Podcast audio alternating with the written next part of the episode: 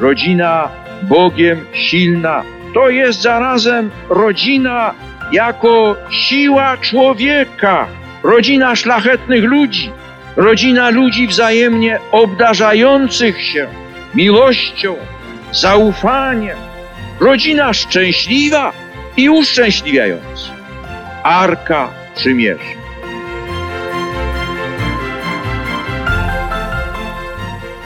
Szczęść Boże Państwu mówią siostra Lucyna Piątek, sercanka bezhabitowa i Marcin Bernaś. Jedenasty dzień lutego liturgiczne wspomnienie Matki Bożej z Lourdes. Dzień chorego.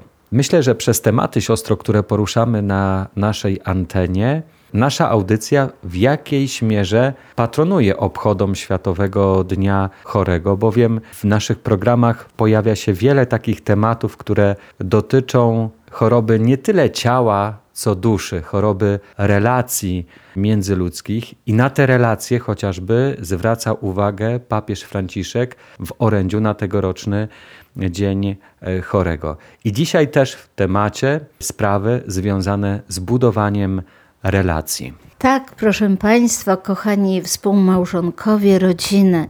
Uważam, że te sprawy, które dziś będziemy poruszać, one wpływają y, również na cierpienie współmałżonków, a tym samym całej rodziny.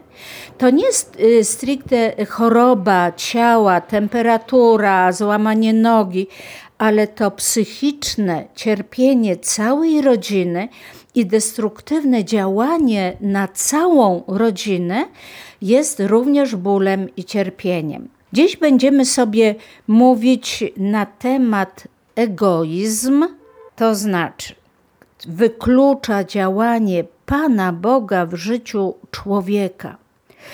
To jest y, kierowanie się wyłącznie własnym dobrem, wygodą ze szkodą dla innych. I tutaj możemy ostatnio, nie możemy, tylko chciałabym przedstawić Państwu ostatnio trzy rodziny, które wręcz alarmują. Proszę siostry, egoizm, który wkrada się w nasze katolickie małżeństwa, przynosi tyle bólu, cierpienia, że my sobie nie dajemy z tym już rady. Nasze dzieci są rozbite, nasze relacje są niewłaściwe. Mąż oczekuje ode mnie, żebym była uśmiechnięta, radosna, spełniała jego oczekiwania pod każdym względem, jako również żona, a ja nie potrafię. To przerasta mnie, ponieważ jego strona egoistyczna daje się tak we znaki, że proszę coś z tym zrobić, proszę poruszać ten temat na antenie. Następna taka cecha, która jest bardzo, i będziemy sobie tutaj mówić pokrótce, to jest egotyzm. Nadmierne zajmowanie siebie i innych własną osobą przeczulenie na temat własnej osoby. Tutaj nie tylko mężowie mają, ale również żony bardzo dużo do powiedzenia i zrobienia w tej dziedzinie. To jest cecha, która y, jak gdyby y, jak taka roślina bez wody, y, duża temperatura słońca i ona usycha, więdnie. I to się dzieje z relacjami współmałżonków. Następna cecha to jest taki mocny egocentryzm, ocenianie wszystkiego z punktu widzenia własnej osoby. I proszę Państwa, tu chciałabym zwrócić uwagę na te małżeństwa, właśnie y, te trzy małżeństwa, które mówią: Proszę siostry, pani Lucyno, to co się dzieje u nas, mąż nie chce zdobywać wiedzy, nie chcę szukać pomocy, bo ja, jeżeli widzę, że coś we mnie jest nie tak, najpierw chcę porozmawiać z mężem, ale on nie chce tej rozmowy, unika tej rozmowy. On by mógł mi powiedzieć, żono, tu i tu zachowujesz się nie tak. to czasami dzieci mówią do mnie: Mamo, ty wiesz, dzisiaj się źle odniosłaś do taty. Ale to dziecko nie wie, dlaczego ja się tak odniosłam do męża. I tutaj to, co powiedziałam wcześniej, dziecko widzi, ocenia, ale nie zna przyczyn relacji między nami, między małżonkami. Więc ja widzę, że coś się nie dzieje. Pierwsza rzecz to idę do spowiedzi. Mąż uważa, że Kościół mu nic nie daje. Mało tego, potrafi nasze dzieci również ich wyśmiewać z mszy świętej, a po co chodzicie do kościoła, a po co my mamy iść do kościoła. I mój, nasz czteroletni syn mówi, ja nie pójdę, mamo, z tobą y, do kościoła, bo tato zostaje z młodszym bratem, który jest chory, a ja nie pójdę, po co ja tam pójdę? Więc proszę Państwa, nie może coś takiego być. Ta żona szuka, y, kupuje książki z psychologii, z relacji małżeńskiej, słucha wykładów, bierze czynny udział. Mąż w tym kierunku nic nie chce robić, bo on uważa, że to, co on wie, to jest taka wiedza, że jest wystarczająca. Żaden wykładowca, żaden kapłan, żaden profesor, żaden lekarz, psychoterapeuta absolutnie mu nie pomoże, bo nie musi. I tutaj, proszę Państwa, y, naprawdę zaczyna się podgórkę między małżeństwami, między współmałżonkami. Jest, zaczyna się przepaść, która, y, gdy nie będzie tego oprzytomnienia, co ja robię, do czego to nasze małżeństwo y, zmierza, ku czemu, to jest takie powolne, powolne obumieranie relacji, bo co się okazuje? Żony mówią, że dla świętego spokoju wolą to i to zrobić, żeby tylko nie dotykać.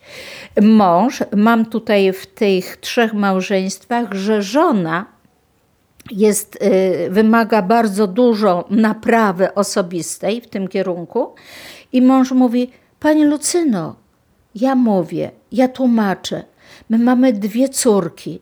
Jej zachowanie y, powoduje, że córka, która ma 14 lat i 10 lat, mówi: Tato, czy ja mam jakąś wartość w sobie? Ja mówię, dlaczego dziecko się pytasz? Dlaczego? Przecież jesteś mądra, inteligentna, wspaniała. Co się dzieje z tobą? No bo mama, jak ja widzę, jaki ma stosunek do nas, do ciebie, to znaczy, że my nie jesteśmy żadną wartością dla niej. Coś się dzieje. Nie wiem, czy z nami jest coś, czy z tobą, czy z nią. Powiedz, tato, co się dzieje? Nasza rodzina nie jest tą samą rodziną, która była.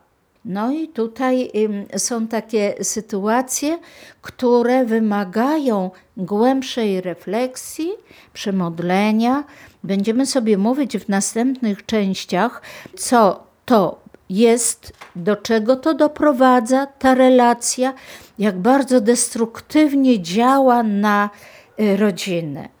Egoizm, egocentryzm, egotyzm to choroby duszy, które mogą trapić każdego, niezależnie czy jest katolikiem, czy nie jest chrześcijaninem. To choroba, która nie zna też y, metryki człowieka, niezależnie od tego, ile ma lat. Nie wiem, jak jest u innych, ale w Kościele katolickim, do którego my należymy, mamy takie środki, mamy takie narzędzia, które dają nam możliwość wychodzenia z tej choroby, bo jak słyszymy, te choroby wpływają na naszą osobowość, na to, jakimi jesteśmy dla innych, ale to są też choroby, które dotykają naszych bliskich, z tymi, którymi żyjemy na co dzień. To, co siostra tutaj przytoczyła przed momentem na przykładzie tych kilku rodzin, gdzie współdomownicy zastanawiają się nad tym, czy przypadkiem z nimi coś jest nie tak. Więc to są choroby, które mogą dotykać kogoś bezpośrednio, ale mogą rozlewać się też na pozostałą część rodziny.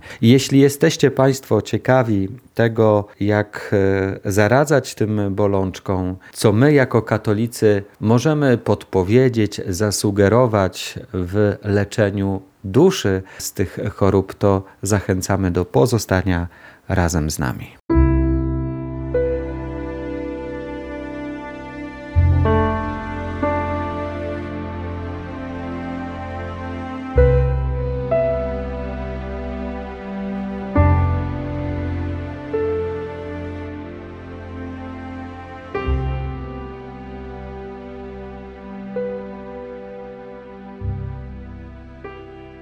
Rodzina w czasie.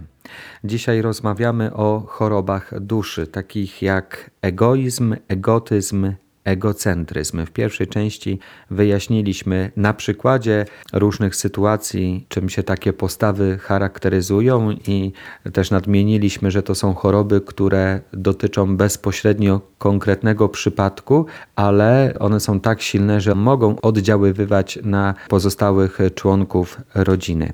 Chcemy się zastanowić w myśl tego, czego naucza Kościół, jak sobie radzić z takimi postawami, jak się z nich leczyć, czy sami jesteśmy sobie w stanie pomóc, czy potrzebujemy jednak mocy z wysoka. Proszę Państwa, to, że dominują te cechy coraz częściej egoizm, egotyzm, egocentryzm wśród rodzin, w relacjach współmałżonków, również dzieci to jest y, powodem, że coraz bardziej zgłaszają się i mężczyźni, i kobiety. Pani Lucyno, siostro, co robić, żeby tego uniknąć, żeby to, co zaistniało między współmałżonkami, odwrócić jakoś tą y, wajchę, brzydko mówiąc, w drugą stronę, ten ster okrętu domowego, tej arki, jak to mówił Jan Paweł II, żeby ona popłynęła we właściwym kierunku. I nie może być w relacjach małżeńskich sytuacji, w których żona lub mąż wychodzą z wcześniej ustalonych obowiązków tylko dlatego, współmałżonkowi wydaje się, że jedna ze stron ma rację, przekonanie o słusznej postawie, zachowań wobec całej rodziny. A tak naprawdę jest to rozbicie jedności, Zagrożone jest poczucie bezpieczeństwa, nie ma w konsekwencji radości, spontaniczności, życzliwości, a jest wymuszanie na przykład przez dzieci, agresja, brakiem posłuszeństwa. I proszę Państwa, mam rodzinę, która ma czworo dzieci. Mąż zachowuje się tak niedojrzale, że ona mówi, Mamy czworo dzieci. Jest to człowiek po studiach, człowiek, który prowadzi firmę. Czyli to nie jest człowiek, który jest nieedukowany, który nie ma ilorazu inteligencji, zasobu wiedzy. Natomiast jeżeli chodzi o dom, o relacje, uwstecznia tak jakby całą rodzinę, dzieci wprowadza w taki jeden kubeł, kontener, z którego rodzi się agresja, nieposłuszeństwo, wymaganie przemocą, histerią. Wszystko to, co się mogło dokonać zwykłym tato proszę, mamusiu proszę, czy mamo proszę, dziękuję, ja bym oczekiwał to czy tamto, nie ma tego. Jest rozbicie. Potrafi y, rozbijać dzieci, te najmłodszego syna, staje się nadopiekuńczy. Dziecko ma y, 4 lata, on z tym dzieckiem śpi, on go przytula, on tyle czasu nie poświęca żonie, pozostałym trójce dzieci, tylko skupia się na tym najmłodszym synu. I co się dzieje z tą trójką dzieci? To te dzieci czują się niekochane, nieakceptowane, niedostrzeżone przez tego taty wymagają histerią, wymagają tupaniem, wymagają y, piskiem. Na cały blok słychać te dzieci, czego dawniej tego nie było. Tato stwierdza mąż, że on ma prawo, że to jest normalne, że tym małym poprzednim dzieciom również tyle czasu poświęcał, ale nie bierze pod uwagę, że tamte dzieci były pierwszym dzieckiem, a to jest ostatnie. I ta trójka dzieci, która już jest doros, już ma y, w adolescencji i po kolei do tych czterech lat, jest już inaczej to odbiera. Żona mówi, tłumaczy mu: Słuchaj, przecież ty wprowadzasz taką nienawiść do tego najmłodszego brata, rodzeństwa. Czy ty wiesz, co wyposażasz ich w przyszłe dorosłe życie? One będą miały ciągle zakodowane, że tato skupiał się tylko na najmłodszym bracie. Nam w ogóle nie poświęcał czasu, a jak poświęcał, to tak zwane resztki, co pozostały okruchy ze stołu. I żona mówi, tłumaczy, nie ma Panie zmił się. Jest agresja, jest y, niewywiązywanie się z wcześniej y, podjętych decyzji, jest y, przez swój y, perspektywę swojego ego chce wychowywać, chce przekazywać i uważa, że żadna terapia mu się nie, y, nie należy, że on nie powinien żadnego mieć zasiłku psychoterapii, psychiatry. Nie, kolegi, nie, on nie potrzeba rozmów, nie potrzeba mu czytać książek żadnych na ten temat. On jest samowystarczalny. Ale proszę Państwa, ta rodzina naprawdę cierpi. Ta rodzina naprawdę boryka się z różnymi problemami. I gdyby, ja podkreślam, proszę pani, mąż i żona stanowicie jedno. Proszę się modlić, proszę uczęszczać do sakramentów, proszę ukazywać dzieciom moc y, y, żywej relacji, której ojciec się śmieje, wyśmiewa się nigdy nie ubierze udziału we wspólnej modlitwie, tej króciutkiej, nawet wieczornej. To jest y, bardzo dla tej pani, żony, matki bolesne. Ona docenia wartość sakramentów, ona docenia modlitwy, ona docenia nawet pięciominutowej adoracji. I wytworzyła się taka przepaść między nią a mężem. Również trudna jest relacja jej między dziećmi, bo tato zawsze jest, ojciec jest zawsze tym autorytetem. Mówmy sobie szczerze, to jest ojciec. Tam jest, y, mają dwóch synów i dwie córki, więc y, ten ojciec mimo wszystko jest dla nich autorytetem. I teraz kogo słuchać? W kim y, jakąś taki respekt, jakieś taką y, nawiązać tę więź y, przyjacielską, rodzinną między matką czy ojcem. Proszę Państwa, nie wprowadzajcie własne dzieci w taką sytuację, bo to wszystko obróci się przeciwko Wam. A też mówiliśmy już wcześniej, że rodzina jest kuźnicą przyszłych mężów i matek, żon. Więc proszę Państwa, w co wyposażacie swoje dzieci na dorosłość? Przecież one to wszystko pójdą, wezmą z sobą i będzie się uaktywniało w ich dorosłym życiu. To są bardzo trudne sytuacje. Następne małżeństwo jest y, sytuacja, która y, y, zupełnie dziecko reaguje na egocentryzm matki, która absolutnie wszystko jej się należy, wszystko chce. Mąż się ma dostosować, bo ona jest zmęczona, ale ten mąż też jest zmęczony. To dziecko reaguje krzykiem, agresją, niszczeniem zabawek, y, rzucaniem, rozbijaniem talerzy. Ono nie patrzy, że to jest serwis y, ślubny, bardzo drogi, który prezencie otrzymali rodzice. Ono tak reaguje, ono ma już dosyć tego. Co robić? Więc ja mówię, proszę głośno mówiący telefon, jest mąż w domu, jest żona, to proszę teraz słuchać, żebym ja mówiła do Was obydwóch od razu.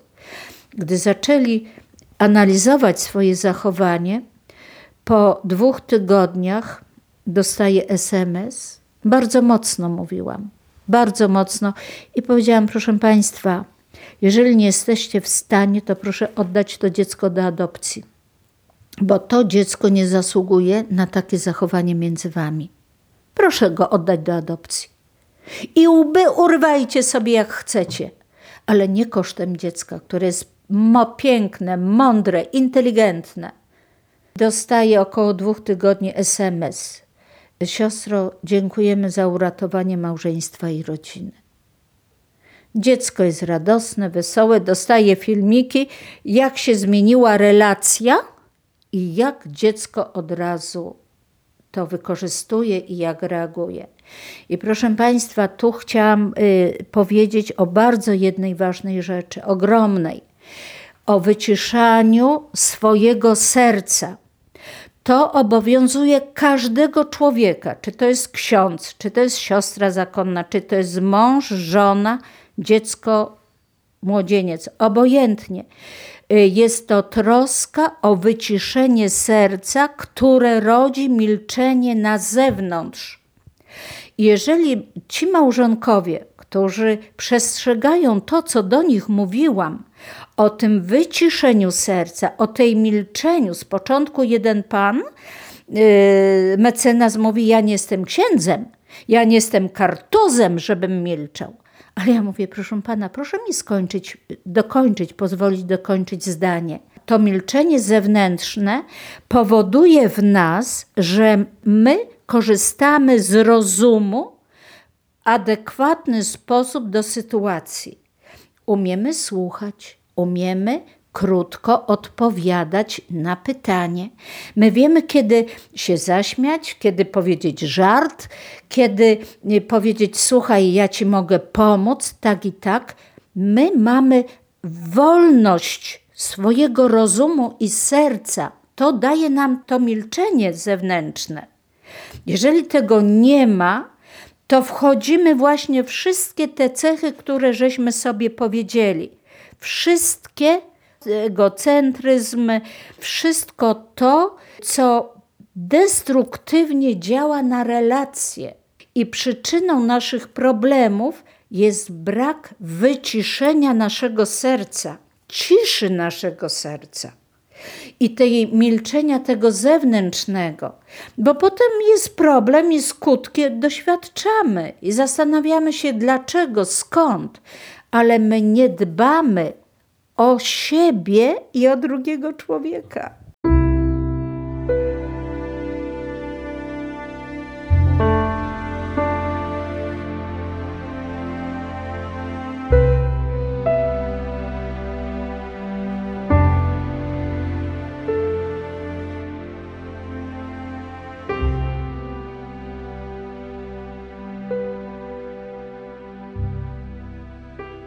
Przed nami trzecia część audycji Rodzina w czasie. Zanim ją rozpoczniemy, to żebym nie zapomniał, już teraz Państwu przypomnę, że pozostałe audycje i tematy, które poruszamy w czasie naszych cotygodniowych spotkań, można znaleźć na stronie internetowej radiojasnagora.pl w zakładce podcasty. Tam znajduje się okienko z naszą audycją zatytułowaną Rodzina w czasie i do wcześniejszych zagadnień z powodzeniem można powrócić. W trzeciej części audycji, gdzie mówimy o chorobach duszy, takich jak egoizm, egotyzm czy egocentryzm, mówimy o skutkach, jakie te choroby wywołują w nas samych, ale także i w relacjach z bliźnimi, z domownikami. Chcemy siostro pomówić o. Co robić, żeby było trochę lżej? Właśnie, chcemy wskazać, podpowiedzieć takie lekarstwa w cudzysłowie, które mogłyby by uśmierzyć ból, a najlepiej całkowicie go wyeliminować z naszej rzeczywistości. Ale zanim o tym, siostro, bo przyszło mi teraz do tak. głowy, co jest przyczyną tego, że wpadamy te choroby, egoizm, egotyzm, egocentryzm, czy tylko sama kultura świata, w która nam narzuca pewien styl bycia, czy to jest jedyny powód? Nie, proszę Państwa, to, Panie Marcinie, nie jest jedyny powód, bo powodem tak naprawdę jest słaba nasza relacja z Panem Bogiem. My ulegamy masie. Kiedyś słuchałam księdza Kosteckiego, niesamowita homilia. Kościół tonie, ale nie utonie. I zalecam. Rewelacyjna. I tutaj jest początek e, słaba nasza relacja. My oczekujemy z tych cech, które są destruktywne, od drugiego człowieka, od żony, od dzieci, od księdza, od siostry zakonnej, od y, kościoła, tego, czego nie wymagamy od siebie, gdzie bardzo daleko jesteśmy w sobie z tymi wartościami, które oczekujemy i żądamy od drugiego człowieka, żeby realizował. I też nasza słaba relacja sakramentalna, nie mamy umocnienia sakramentami świętymi. Nie mamy tej żywej relacji, niech ona będzie bardzo krótka, niech będzie, ale ona niech z serca płynie. To wtedy ta relacja jest bardzo twórcza, bo ona się przenosi na drugiego człowieka. Święty Jan w swoich listach mówi: Jak możesz kochać Pana Boga, jak nie kochasz człowieka? Jak możesz kochać człowieka, jak nie kochasz Boga? Nie można y, z tym się pogodzić. I, i ponieważ jesteśmy y, rodzinami katolickimi, więc y, te przyczyny ukazujemy, które są jak gdyby priorytetem, fundamentem destruktywnego działania w małżeństwach. Pan Bóg nie chce, kochanie, naszego cierpienia cierpiętnictwa. On powołał ludzi z miłości dla miłości, a my sami utrudniamy, odbieramy jak gdyby szansę w cudzysłowie Panu Bogu, żebyśmy się byli szczęśliwymi. I żeby właśnie tak było, to musimy troszeczkę popracować nad sobą.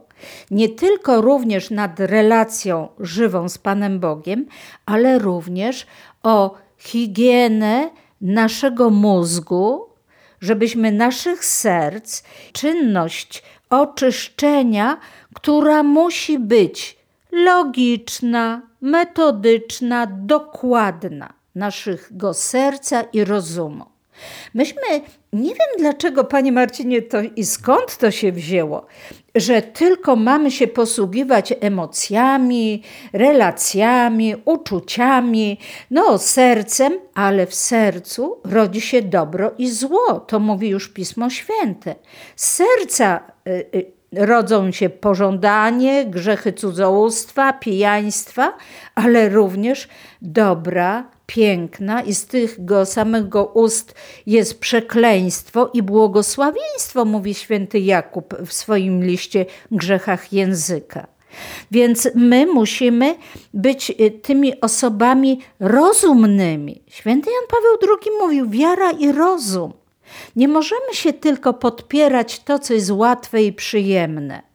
Być może łatwiej jest odmówić nam część różańca świętego w intencji y, męża czy żony, a bardziej nam trudniej oczyścić właśnie cel naszej pamięci, umysłu, bo nasz umysł to nie jest kontenerem na odpadki, a my tak chętnie powracamy do tego, co było kiedyś i wypominamy, a zapominamy, że budujemy tu i teraz wieczność, a to, co było pół godziny, godziny, nasze za początek y, audycji już jest wieczności.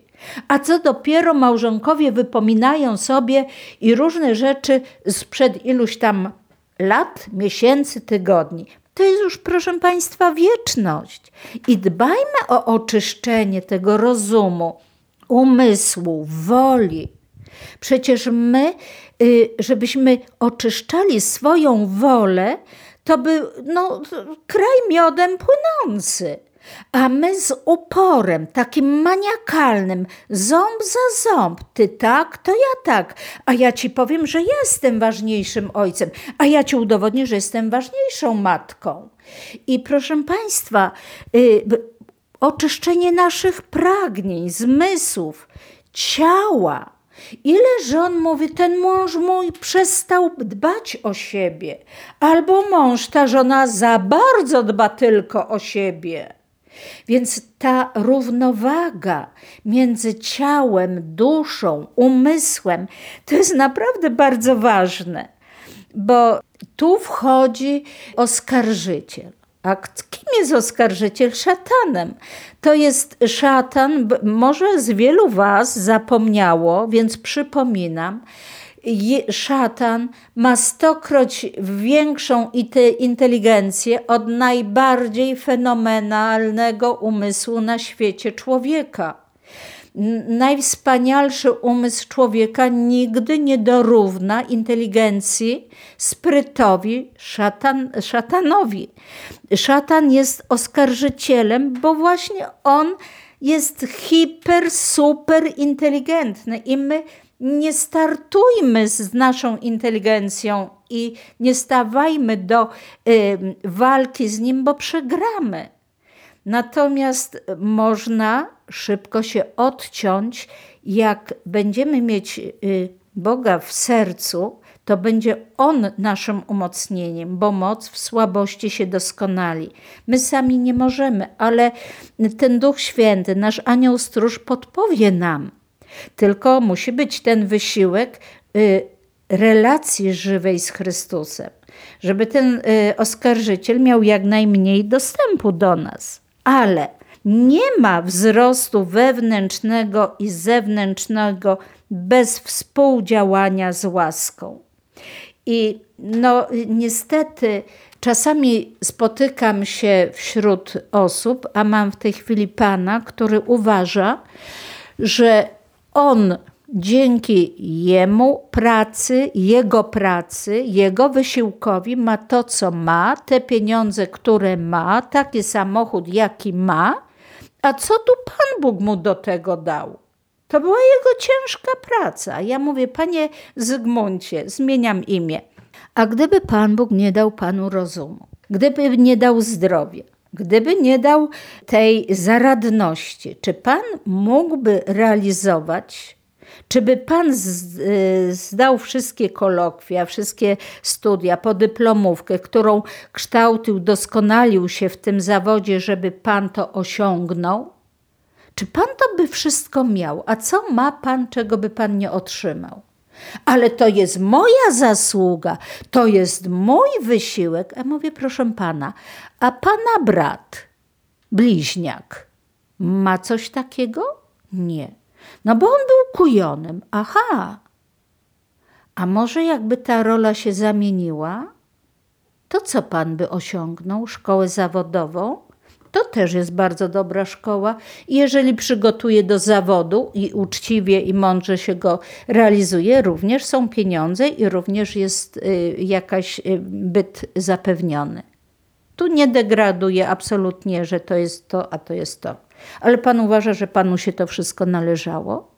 No i tutaj taka chwila zastanowienia się. I myślę, proszę Państwa, że jeżeli będziemy współpracować z tym naszym sercem, bo tak mi się wydaje i nawet nie wydaje, tylko czuję, że mam rację w tym, co w tej chwili mówię, ponieważ to zrealizowało się pozytywnie u wielu małżeństw, którym przekazałam to troska o wyciszenie serca, o milczenie zewnętrzne. Ale proszę Państwa, ja nawet mogę przejść na swoje poletko zakonne. Naprawdę jest to niesamowita broń, nie tyle broń, ale siła milczenia zewnętrznego. Ja wiem, ja potrafię przejść, ja nad daną sytuacją, nad danymi słowami, które usłyszałam, ja mam siłę, ja się koncentruję. Aha, nie, no stop. Czym będziesz? No, w ogóle nie masz y, obowiązku odpowiadać, przemilcz. Ktoś chce cię, żebyś wysłuchała, słuchaj. Czasami to wysłuchanie więcej daje niż paplanie, mówienie. I wydaje się, że warto to zastosować y, wśród rodzin, małżonków, wobec dzieci.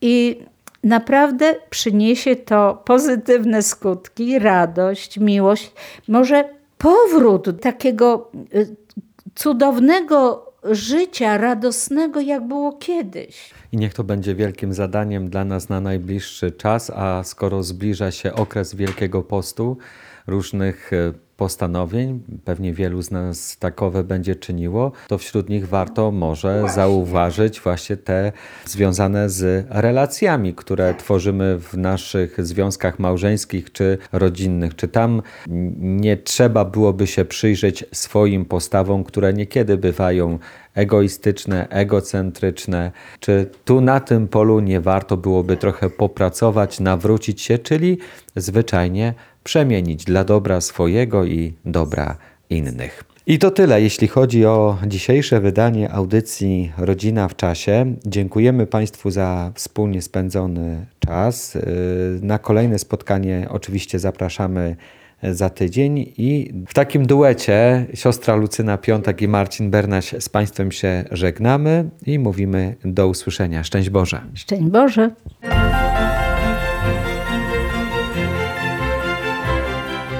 Rodzina Bogiem silna to jest zarazem rodzina jako siła człowieka, rodzina szlachetnych ludzi, rodzina ludzi wzajemnie obdarzających się miłością, zaufaniem, rodzina szczęśliwa i uszczęśliwiająca. Arka Przymierza.